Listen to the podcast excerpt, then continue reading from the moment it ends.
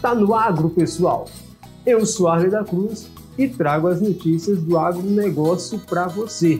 Começa informando que o presidente Jair Bolsonaro sancionou com vetos nesta terça-feira a lei número 14.130 que institui os fundos de investimento nas cadeias produtivas agroindustriais, FIAGRO. Com a aprovação dos FIAGRO, será possível a criação de fundos de investimentos com aportes em diversos ativos, como imóveis rurais, participações em empresas da cadeia produtiva agroindustrial, direitos creditórios do agronegócio ou imobiliários relativos a imóveis rurais, títulos de crédito do setor títulos de securitização, como os certificados de recebíveis do agronegócio, que são CRAs, cotas de fundos que apliquem mais de 50% do seu patrimônio nos ativos.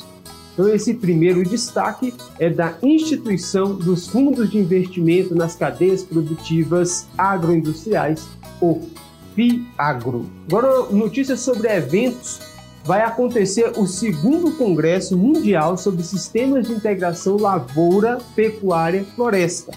Vai ocorrer nos dias 4 e 5 de maio de 2021 e é 100% digital.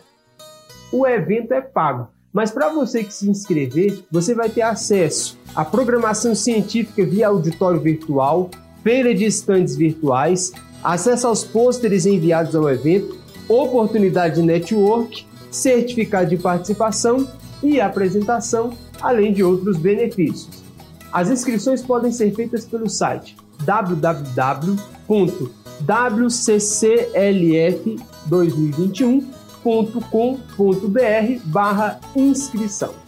Agora vamos falar sobre as cotações do mercado. O boi gordo está com estabilidade, custando R$ 290,50 arroba preço à vista aqui em Goiás. O milho está sendo comercializado a R$ 82,00 a saca. O sorgo custa R$ 60,00 a saca de 60 quilos. Agora vamos com a previsão do tempo. Na quarta-feira volta a chover de forma isolada no sul de Goiás, por causa de uma área de instabilidade que atua a mais ou menos 5 km de altura, conhecida como cavado. A chuva também alcança áreas do norte de Mato Grosso por causa da instabilidade tropical. Em outras áreas do centro-oeste, o tempo seco continua.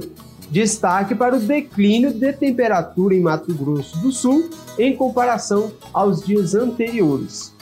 O mês de março se encerra com sol forte entre nuvens no entorno sul de Brasília.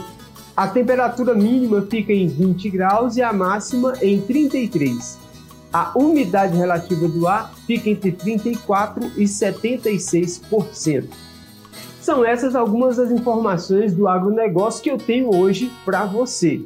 Se desejar, poderá assistir novamente esse informativo no YouTube da Rede Lusiânia, ou então ouvi-lo no podcast Destaca Agro no Spotify. Eu sou Arley da Cruz e digo que se está no agro, está aqui no Destaca Agro.